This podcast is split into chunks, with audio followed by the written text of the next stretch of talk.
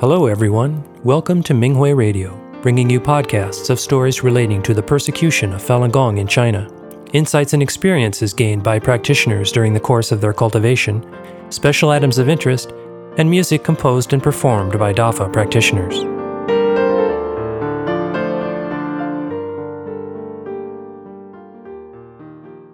In today's program, we bring you an experience sharing article from the 2022 Minghui Team's Experience Sharing Conference entitled Gradually Improving Translation Skills and Expanding My Capacity by Reading the Teachings by a Falun Dafa practitioner outside of China. The article was published on the Minghui website on October 7, 2022. Greetings, Master. Greetings, fellow practitioners. A year after I began practicing Falun Dafa, I was asked to help translate Minghui articles. In the beginning, I translated pretty much everything sentence by sentence in the Chinese article. After a few years, I became part of the rewriting team. I couldn't get used to the change at first. Writing was never my strong point, and I tried to avoid it. Learning how to rewrite was frustrating at first. I often felt stressed out and agonized during the process which prevented me from focusing on the article. I kept thinking about quitting. I tried my best to finish each article and then I sent it to the coordinator. Each time it almost always came back heavily edited and even completely rewritten. The coordinator then walked me through the details and explained why the changes were necessary. I felt bad knowing that I would not be able to meet the standard. I felt like I was wasting her time. I also didn't want to be rude and tell her I wanted to quit, as she already spent a lot of time working with me. I bit the bullet and kept going. I gradually noticed that no matter how stressed or disappointed I felt during the rewriting process, the minute I submitted my work, I felt refreshed and excited. I told myself, that wasn't so bad, maybe I could work on another article. I believe the stressful feeling and the urge to quit was interference preventing me from learning how to improve my writing. When I tried my best to finish the article, the sense of happiness and relief was Master Li, Falun Dafa's founder, encouraging me to keep going. I realized this process was expanding my capacity. One day, the coordinator wrote to me and said that one of my articles was well done. I couldn't believe my eyes. That was the day I decided that I'd stay in the rewriting team. In the early days, I often thought that it would be better if I were assigned shorter or simpler articles. This thought stemmed from my attachment to doing work and a sense of achievement, believing that the more I did, the better. I gradually also developed an aversion to working on persecution articles. To me, most of them had similar content, structure, and persecution tactics, except that they happen to different practitioners on different dates and in different places. Also, with persecution articles, I had to be more careful with the facts, which sometimes took a lot of time to verify or make clear. Part 1 Studying the Fa makes all the difference. Through constant Fa study, this aversion went away before I knew it. Many articles have similar content, for example, practitioners sharing articles often talk about doing the three things, going through tribulations, and improving one's xinxing. Most event reports talk about parades, rallies, and setting up Falun Dafa booths at various events. My understanding is that although the articles may have a similar format, the translator's attitudes and righteous thoughts will give them different presentations and energy levels.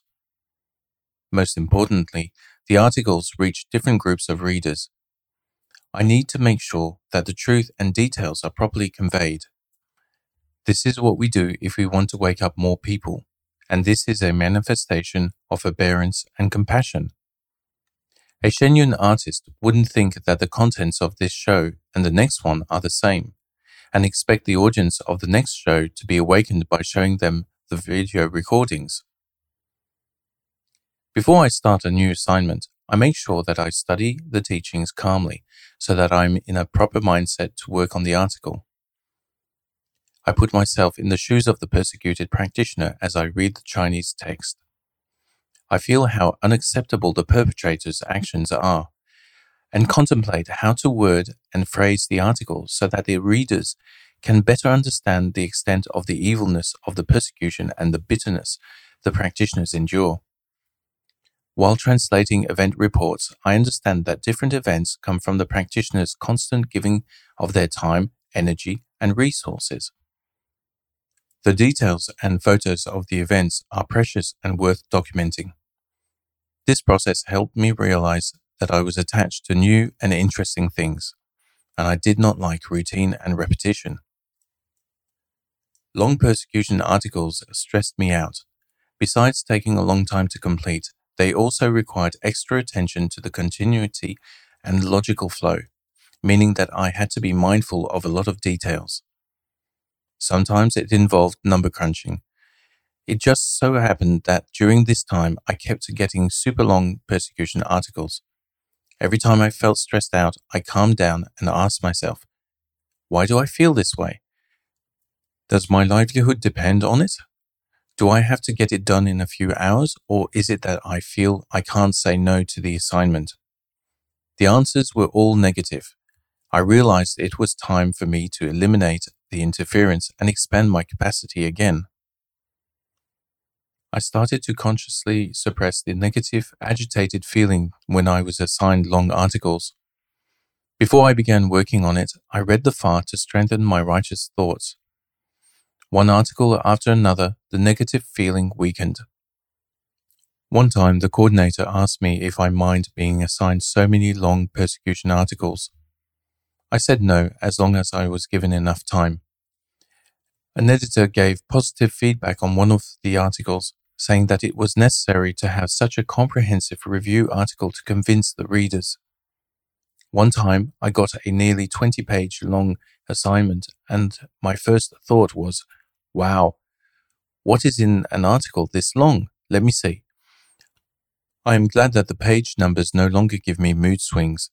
After I worked on the article, I received positive feedback. Part 2 Toothache points out my attachment.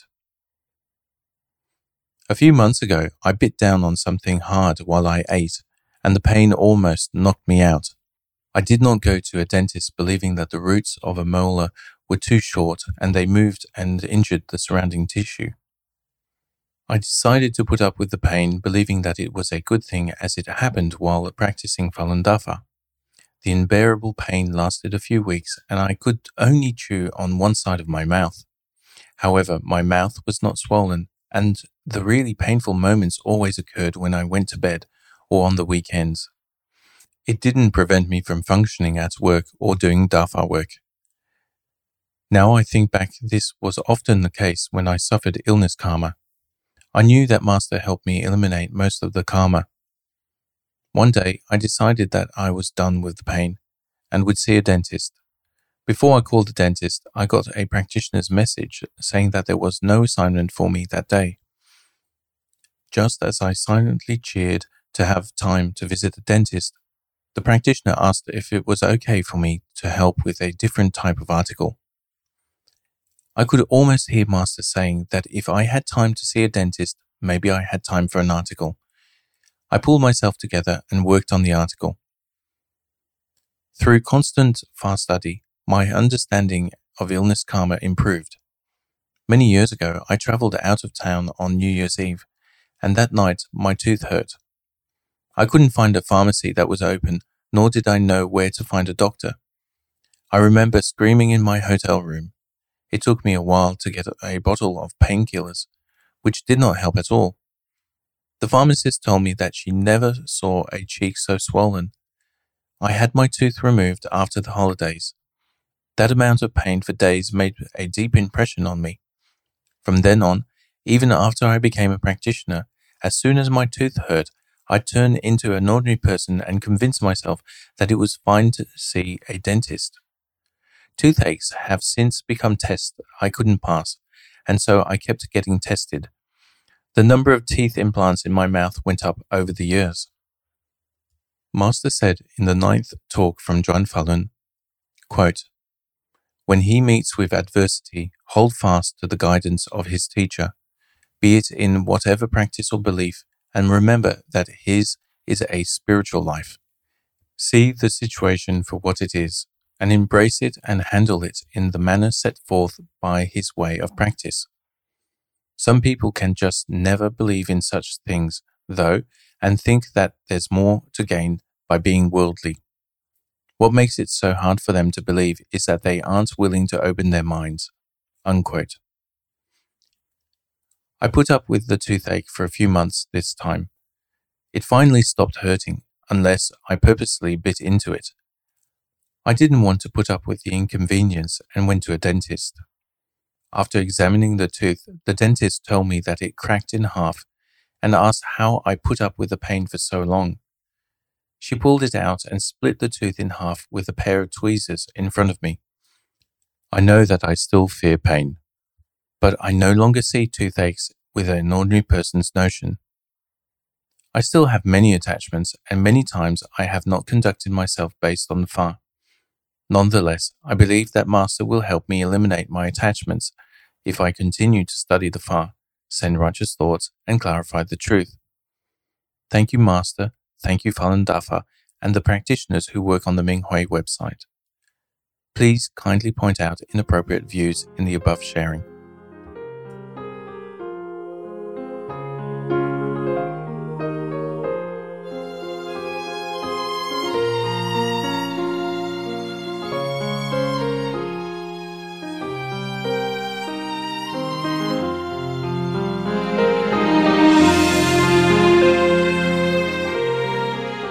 Thank you for listening to the Minghui Radio podcast. For more information, including news about the persecution of Falun Gong practitioners in China and experience sharing stories by practitioners around the world, please visit our website at en.minghui.org.